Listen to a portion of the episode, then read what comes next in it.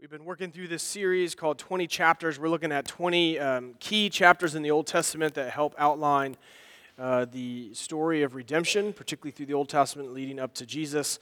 Last week, if you were here, Essen uh, led us through Ruth chapter 4, which really was just also a summary of the whole book of Ruth. And if you remember, uh, Ruth ended with David. It ended with the hope that there was a king to come. And the passage that we're going to be looking at this morning, if you have your Bibles open to 1 Samuel 16, uh, in this passage we read about uh, David being anointed as the king of Israel. More importantly, it's him being anointed as God's king for his people. Now, you may be wondering, what does this have to do with us today? How does a passage about a king that existed thousands of years ago, how does that apply to us today? Well, this passage really is about perspective. It is about how we as human beings, how we view things compared to how God views things. You know, although circumstances have changed, our natures have not. We still view the world and we view our lives differently than the way that God does. God sees things perfectly, He sees things clearly, He sees things fully and comprehensively. And we do not. Therefore, not everything that we see, not everything that you believe is correct. The passage this morning will help us see that there's an important difference in how God sees things versus how we as, as human beings see things. It will not only show us that, it will help us understand there's a big difference between the things that we feel that we want versus the things that we actually need. Not only will this passage show us that, but it also remind us that there is always hope. For those of us who are trusting in Jesus, we have hope. So when everything in your life is falling apart, every when even when things in this world around you seem like it's going in the wrong direction, God has a plan. And it is a good plan. It is a perfect plan. He has a plan for you and he has a plan for this world. And he is faithful in fulfilling his plan. And therefore, none of us are ever without hope. That was true in the days of David, and it is true for us as well. So, in honor of the words of God, I invite you to stand. And I'll be reading 1 Samuel 16. I'll be reading just the first half of the chapter.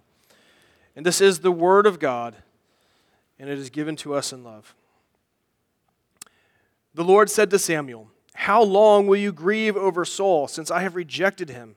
From being king over Israel. Fill your horn with oil and go, and I will send you to Jesse the Bethlehemite, for I have provided for myself a king among his sons. And Samuel said, How can I go? If Saul hears it, he will kill me. And the Lord said, Take a heifer with you and say, I have come to sacrifice to the Lord. And invite Jesse to the sacrifice, and I will show you what you shall do. And you shall anoint for me him whom I declare to you. Samuel did what the Lord commanded and came to Bethlehem. The elders of the city came to meet him, trembling, and said, Do you come peaceably? And he said, Peaceably I come to sacrifice to the Lord. Consecrate yourself and come with me to the sacrifice. And he consecrated Jesse and his sons and invited them to the sacrifice. When they came, he looked on Eliab and he thought, Surely the Lord's anointed is before him. But the Lord said to Samuel, do not look on his appearance or on his height of his stature, because I have rejected him. For the Lord sees not as man sees. Man looks on the outward appearance, but the Lord looks on the heart. Then Jesse called Abinadab and made him pass before Samuel, and he said, Neither has the Lord chosen this one. Then Jesse made Shammah pass by, and he said, Neither has the Lord chosen this one. And Jesse made seven of his sons pass before Samuel, and Samuel said to Jesse, the Lord has not chosen these. Then Samuel said to Jesse, Are all of your sons here? And he said, There remains yet the youngest, but behold, he is keeping the sheep. And Samuel said to Jesse, Send and get him, for we will not sit down till he comes here. And he sent, and he brought him in. Now he was ruddy, and he had beautiful eyes, and was handsome. And the Lord said, Arise, anoint him, for this is he.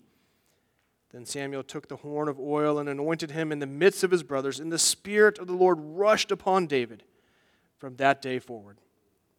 Let us pray. Oh Lord, we do thank you for your word. We pray particularly this morning that you would give us wisdom and insights, that you would allow us uh, to see Jesus in this chapter. Lord, I pray that we would be greatly encouraged knowing that you are sovereign over all things. And I pray that that would give us great hope. And we pray this in Jesus' name. Amen. Please be seated.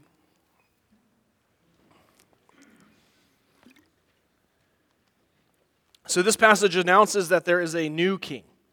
God chooses David to be king over Israel, and so he sends Samuel to anoint him with oil.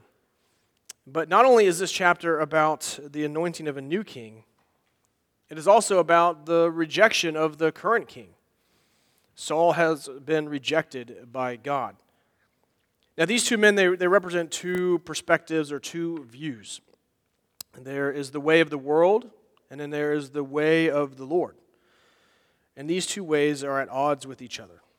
The people have, cho- have chosen to follow the way of the world, and that led them to Saul as their first king. We see this back in chapter 8 when we read that the elders they gathered together and they came to Samuel and they said to him, "Behold, you are old and your sons do not walk in your ways. Now appoint for us a king to judge us like all the nations." But the thing displeased Samuel when they said, "Give us a king to judge us." And Samuel prayed to the Lord, and the Lord said to Samuel, Obey the voice of the people in all that they say to you, for they have not rejected you, but they have rejected me from being king over them. You see, Israel, they wanted to be like the other nations. And, and, part of what that meant is they wanted a king. Just like all the other nations had a king to rule over them, they wanted a king for themselves, one to judge them, to rule over them, one to lead them to hopefully prosperity and blessing. But really, what they wanted is they didn't want to be ruled by God. They wanted freedom, they wanted autonomy. And God granted them their desire. They chose to follow the way of the world instead of following the way of the Lord. And what was the result of that? Saul was now their king. But he was not a good choice. He was, a, he was not a good king. He disobeyed the Lord and he led Israel astray. And this is why we find Samuel here in verse 1 grieving. He's grieving over Saul and he's grieving over the people of Israel. He sincerely hoped that Saul would be a good king, that Saul would trust the Lord and follow the Lord. But Saul had not done that, and Samuel is grieving Saul. But not only is he grieving Saul, he's grieving the state of Israel because they have rejected God. And they are suffering because of this. They are suffering under Saul's failed leadership. So Samuel grieves for Saul, he grieves for Israel. The people wanted a king to lead them to prosperity and blessing. And by all worldly standards, Saul was the perfect choice. He was handsome, he was taller than everyone else, which in that day and age actually carried a, certain authority and stature. He was strong. He really seemed like the right man for the job. And so he was anointed king over Israel. And so Israel's thinking to themselves, now we have a great king. Now we are like the other nations. Now we are going to be prosperous. We are going to be secure. We are going to become the envy of all the other nations. But that's not what happens. What the people wanted did not live up to their expectations. And this is how the world works. Life is full of unmet expectations. Life is full of disappointments. Life is full of grief. Why? It's because you cannot follow the world and follow the Lord at the same time. Choosing to follow the way of the Lord is actually, re- or the way of the world is actually rejecting God. And that is what Israel had done. They rejected God as their king, and they wanted Saul instead. And the result was suffering and grief. Not only does the way of the world lead to grief, but it also leads to fear. And we see this in this passage. God, t- God tells Samuel that the time for grief was over. He's basically saying it's time now to press on. For I have chosen a new king, so go and anoint this new king. And Saul's response is one of fear. And it really shouldn't be a surprise because think about it. King Saul is still on the throne, and Samuel's being sent to anoint a new king. That actually would be considered an act of treason. So he's fearful for his life. But he needs to be reminded who is in control. who is the one that has authority over his life? God is sovereignly working this all out, so he instructs Samuel what to do. He tells him to go and prepare a sacrifice and to invite Jesse and all of his sons to that sacrifice. Now, I need to stop here for a moment because some people accuse God of lying in this passage. They accuse God of encouraging Samuel to fabricate a story and to conceal the truth from Saul. But if you think about it, it actually can be pretty easily, that argument can be easily dismissed because Samuel was indeed going to make a sacrifice. It was going to be in the context of a sacrifice to the Lord that an anointing of a king would take place. And that was right and fitting. Matter of fact, that is what happened with King Saul as well. His anointing took place in the midst of sacrifices. So Samuel was not lying because he was actually going to make sacrifices. And not only that, but he also was under no obligation to share everything else that he was going to do on his journey. And we just need to be reminded that God is a God of truth, He's not a God of lies. So Samuel did everything that God commanded him to do. And when he was approaching Bethlehem, he was greeted by the elders. And, and they came out to him and they basically asked him, Are you coming in peace? Now, that may seem like an odd question. Why were they so concerned? You know, Samuel was a, a great man, he was well respected. Why were they so concerned about him coming to little Bethlehem? Well, prophets oftentimes did come to speak words of blessing, they came oftentimes to give direction. But sometimes prophets also came with rebuke and words of judgment. Matter of fact, just earlier in chapter 15 of 1 Samuel, uh, we read about how Samuel summons Agag, who's the king of the Amalekites, before him, and he passes judgment upon him. And then it literally says that he hacks Agag to pieces in the presence of the Lord. That is what Samuel has just done, and word about that is starting to spread. So the people of Bethlehem, they are right to fear the coming of Samuel because they don't know is he coming to bless or is he coming to judge? The way of the world leads to fear. Why is that? All of us as human beings, we know deep down, even though we suppress it, we know that we are sinners we know that we deserve judgment for our sins. And we fear that one day, one day that judgment is going to come. Do you live in fear? Are you afraid that one day you will finally be exposed for who you truly are? Do you fear the coming of the Lord? The people of Bethlehem, they feared that Samuel could be coming to bring judgment. But on this day, he was coming in peace. And not only that, but he was coming to anoint a new king. And when Jesse and his sons arrived, Samuel immediately notices Eliab, who's the oldest. Because Eliab, he, he looked the part. He looked like the right candidate to be the new king. And Samuel even thought, surely the Lord's anointed is before him. But God quickly corrects him. He says, Eliab is not the one. You are looking with the wrong eyes. You are looking at the wrong things. But don't we do this too? Isn't this what we do?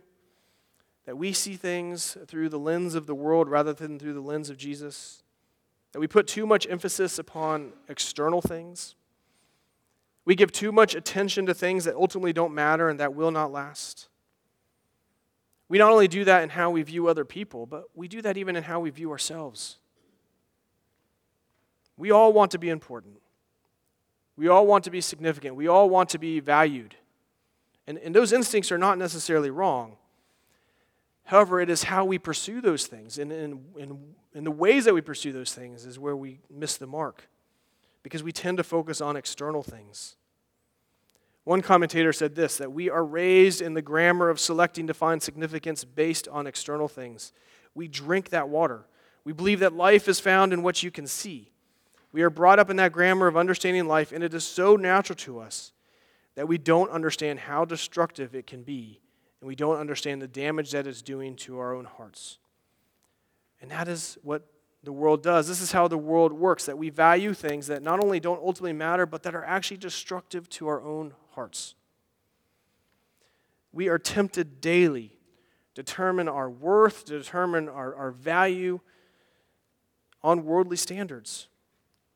Now, it might be your looks, it might be your physical appearance, it could be your resume, it could be uh, the, your relationships, the people that you're connected with, it could be your intelligence. These are all sorts of things that we use to determine worth and value and significance.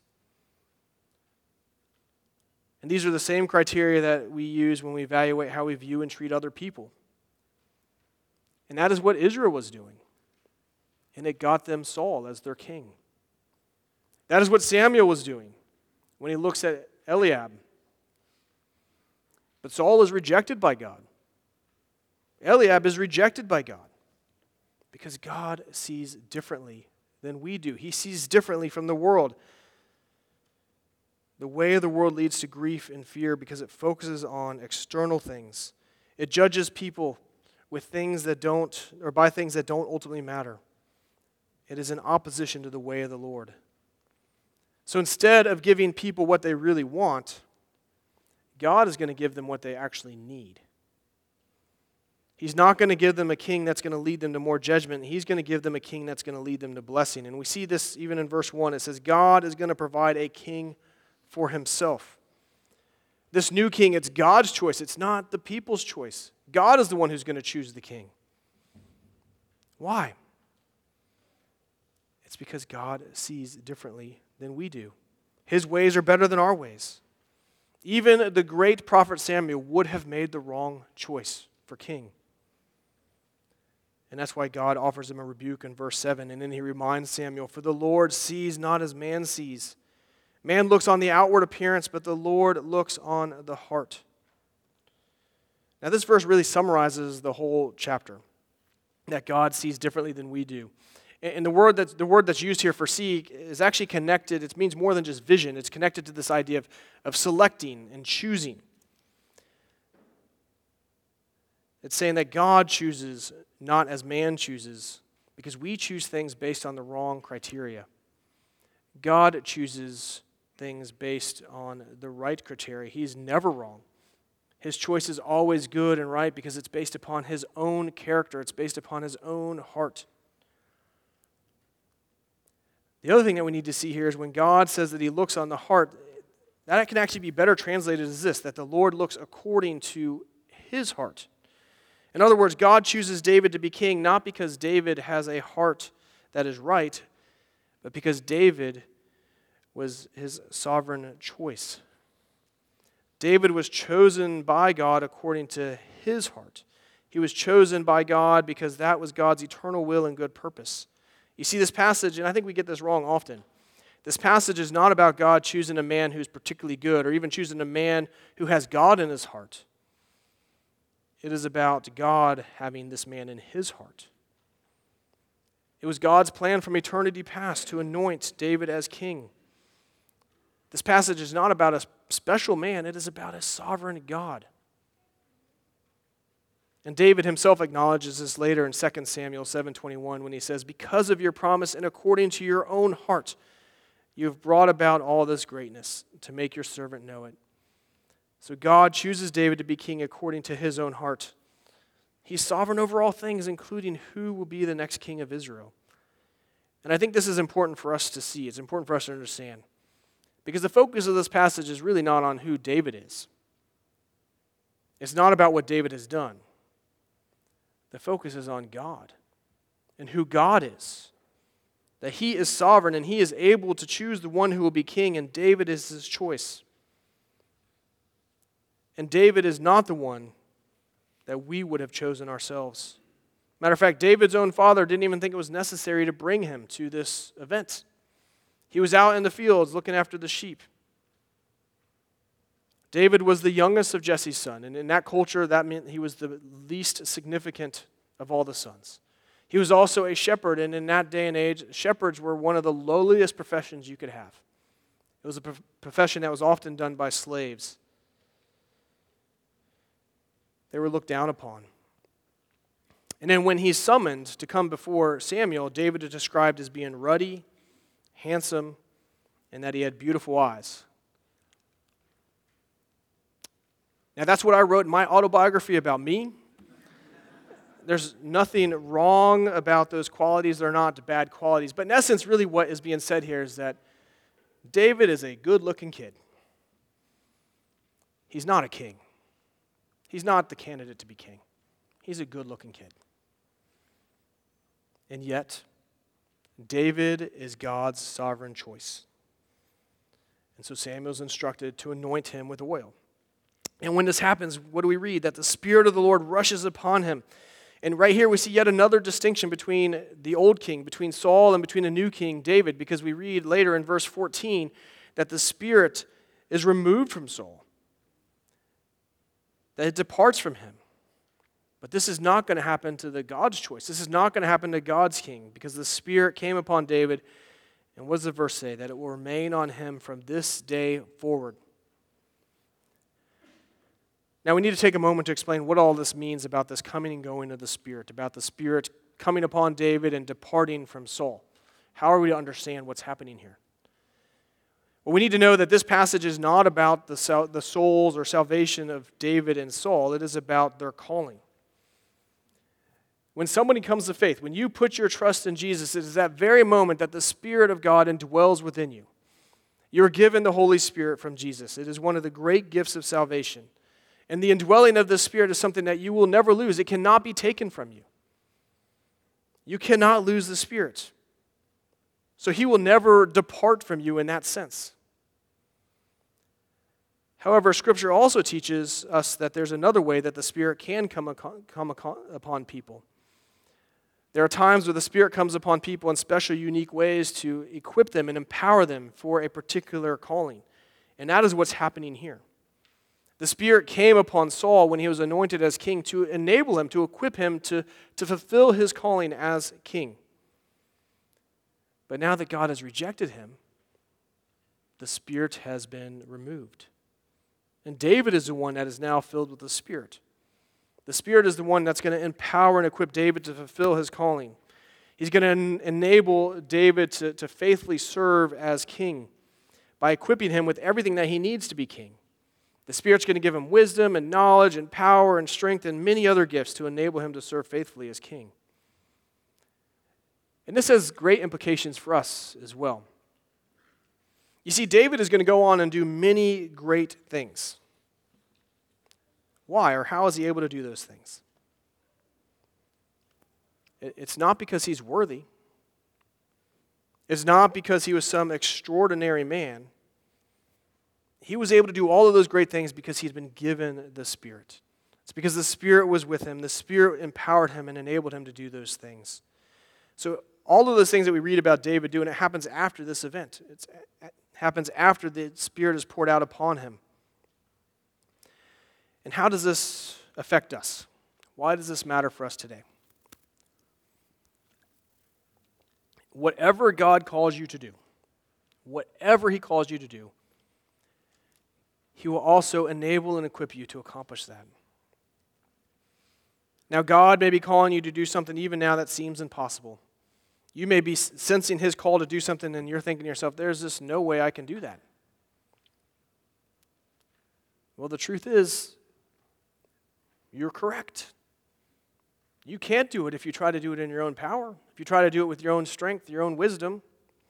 We can do nothing apart from God. David would not have been a good king if he had not been called by God. He would not have been a good king if he had not been equipped with the Holy Spirit. But with the Spirit, there's absolutely nothing that you cannot do for God if he calls you to do it. The Spirit will enable you to accomplish all that you're called to do. Do you actually believe that's true? If God is calling you to do something, he will enable and equip you to do that. Do you believe that? Whatever it might be. It, it may be small things. Maybe God is just simply calling you to, to talk to your neighbor about Jesus. Maybe if you're a student, God is calling you to befriend that one kid at your school that nobody likes, even though that might hurt your reputation. Maybe he's calling you to help a family member that is struggling with substance abuse, and you know by intervening it's going to cause lots of problems. Maybe God is calling you to, to quit your job and go to the mission field. I don't know what it is, but whatever God is calling you to do, however big or small it might be, He will also give you everything you need to accomplish that in His will and His power.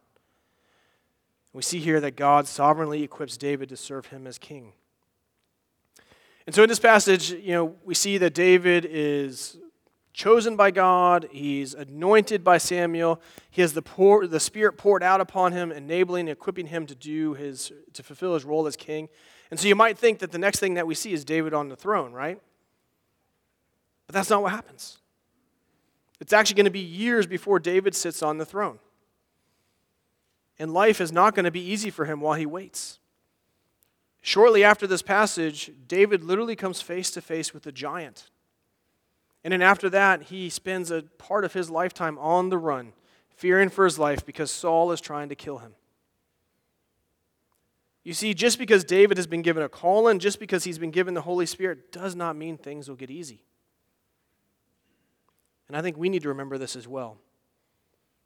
When you follow Jesus, it's not always going to be easy.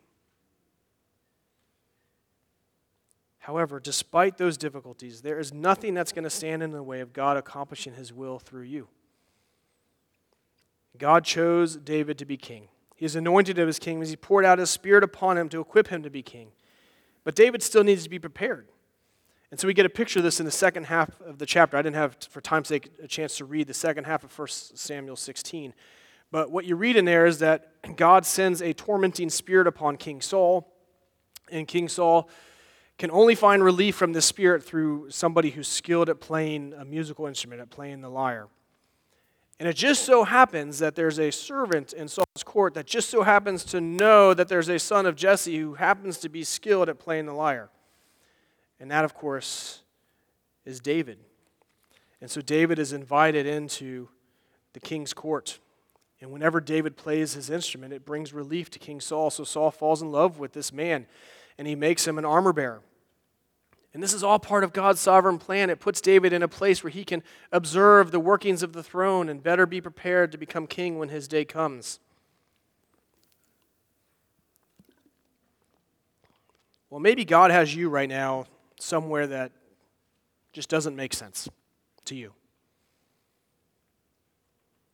Maybe you're struggling to see how anything possibly good could come out of your current circumstance. Maybe you're struggling to trust in God's sovereign plan. Well, be assured God does have a plan, and it will not fail. What you are going through right now very well could be God's way of preparing you for what He has next. Do you actually trust Him? The way of the Lord is better than the way of the world, His way is better than our way. One pastor said this God is not going to give us the things that we think are the most important. He's not going to give us those dreams because He has better dreams. He has better life plans for us. You see, God has a plan for your life, and it is the perfect plan and he will sovereignly work all things for your good and for his glory. We see an example of that in the life of David. God chose David to be king not because David was worthy, but because David was God's sovereign choice. He then equips him and prepares him to fulfill this calling. And David will become a great blessing to the people of God. He will lead them to peace and to prosperity. But David is not the one to get the glory for this. God is the one that does this. He does it through David. David is his instrument. So God is the one who's glorified through him. David will be a great king, but he will not be a perfect king. But he does foreshadow the perfect king to come. Jesus is the true and perfect king. You see, David defeated the physical enemies of God, and he establishes an earthly kingdom. Jesus came to defeat all the enemies of God. He came to defeat Satan, sin, and death, and to establish the kingdom of God that will last forever and ever. David was a shepherd. Jesus is the good shepherd. He will lead you to good pastures. He will protect you from evil. He, and he laid down his life for you. David was anointed as king. But Jesus is the anointed one. He is greater than David in every respect. You see, Jesus is the one that the world was longing to see come. He was the one, particularly, that God's people were waiting to come. But when Jesus came, the world rejected him because he was not he did not live up to our worldly standards. He was not what they were expecting. So he was despised. He was ridiculed. He was abandoned. He was rejected. And ultimately, he was killed as a criminal on the cross. But God had a plan. God had a good and sovereign plan. Jesus' death was necessary. Atonement for sin was needed, and Jesus was willing to make atonement for his people. And so he lays down his life for a sheep. He laid down his life for you. Why? Because that was the only way. Your king loves you and he wants you to be his. And his blood was the price that needed to be paid to make you his own. So he paid that price willingly. He paid that price out of love. And then he rose victorious from the grave, and that victory is now ours in Christ. And he's now seated on the throne. You see, we live in a fallen world. We live in a world full of sin. And yes, the world is fallen. But Jesus is on the throne. We see sin all around us. We struggle with sin in our own hearts. But Jesus is on the throne. The enemies of God, they're gloating about vict- being victorious, being victorious over God.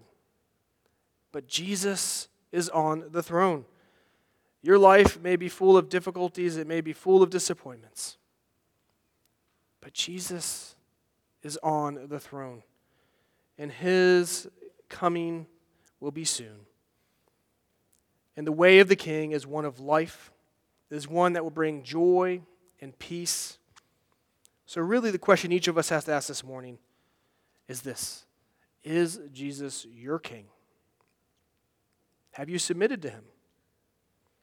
Or are you still following the way of the world?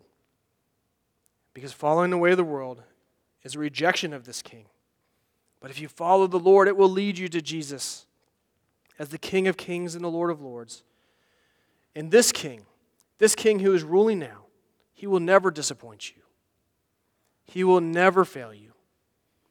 He will not turn his back on you because you are precious in his sight. Your worth, your value, your significance is not determined by the world. It's not even determined by yourself. It is determined by your king. And you are precious in his sight. You cannot exhaust his love for you. You are his, and he will never, ever let you go. We are eternally secure in his arms. And therefore, in Jesus and in Jesus alone, we have hope. Let us pray. Oh Lord, we do thank you for the reminder that you are sovereign over all things. You are sovereign over even who rules the nations. And Lord, we see plenty examples of bad kings and rulers throughout the history of this world, but we know that Jesus is the perfect king and that he is ruling and reigning even now. And Lord, I pray that if there's anyone here this morning that does not know him, I pray that today would be the day that they call upon him in faith. And Lord, for those of us who are following Jesus, Lord, I pray that you would help us to see things more clearly, that we would not continue to evaluate things using worldly standards, that we not even evaluate ourselves using worldly standards, but that we would see ourselves, that we would see others, that we would see the world through the eyes of our King.